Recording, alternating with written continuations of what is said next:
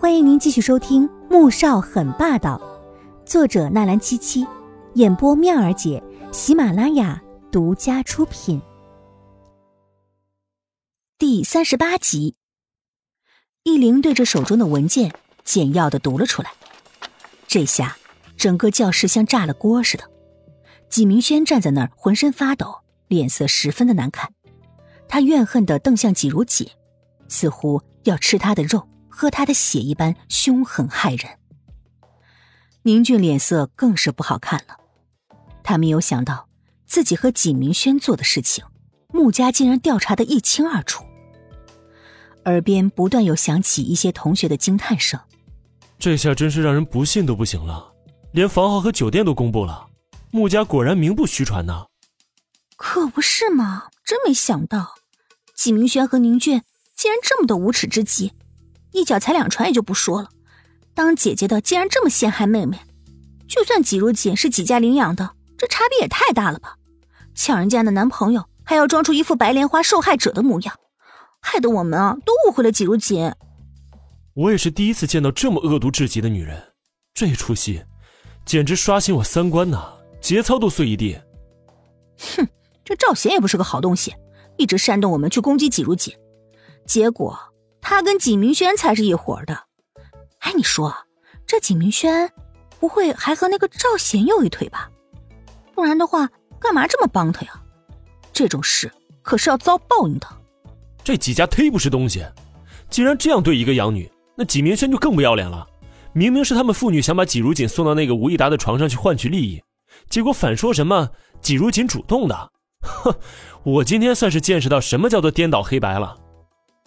喂，难道只有我一个人觉得穆大公子好有老公力的吗？虽然坐着轮椅，可是他好帅啊，有没有？不动声色的就将渣渣虐了个灰飞烟灭呢。季如锦整个人如至梦幻之中，脑子里一片空白，以至于后面穆萧寒对校长和系主任说了什么，他全都没听进去。直到上了车，他回过神来，你刚才那么做。是故意的。季如锦神色有些复杂，看着旁边的穆萧寒，因为太过震撼，并没有发现某人还在捏着他的手。嗯，男人只是淡淡的应了一声，捏了捏季如锦的手，心想，真是有点舍不得放手。季如锦还以为能听到点别的，结果就只有一个“嗯”字，顿时不知该说什么好了。等他静下来。又开始头疼，接下来怕是景明轩回纪家之后又要狠狠的闹一场了吧？就算是赢了这场仗又怎么样呢？纪家要是知道景明轩受了这么大的委屈，怕是会杀了他的心都有吧？想到这儿，他又有一些担心。这时候，他的手机突然响了，拿起来一看是米乐乐打的，刚接听就听到那头不满的嚎叫声：“阿锦！”你太不够朋友了吧！既然要去打纪明轩的脸，你为什么不叫上我一起啊？害我错过了这么一场好戏。还有，哎，你怎么就成穆家大少奶奶了呢？你到底瞒了我多少事儿啊？不行，我马上要见你。你在哪儿呢？季如锦的耳朵被电话里的叫喊声震得发疼了，他皱着眉说：“我现在准备去医院看老师呢。”挂了电话，季如锦叹了口气。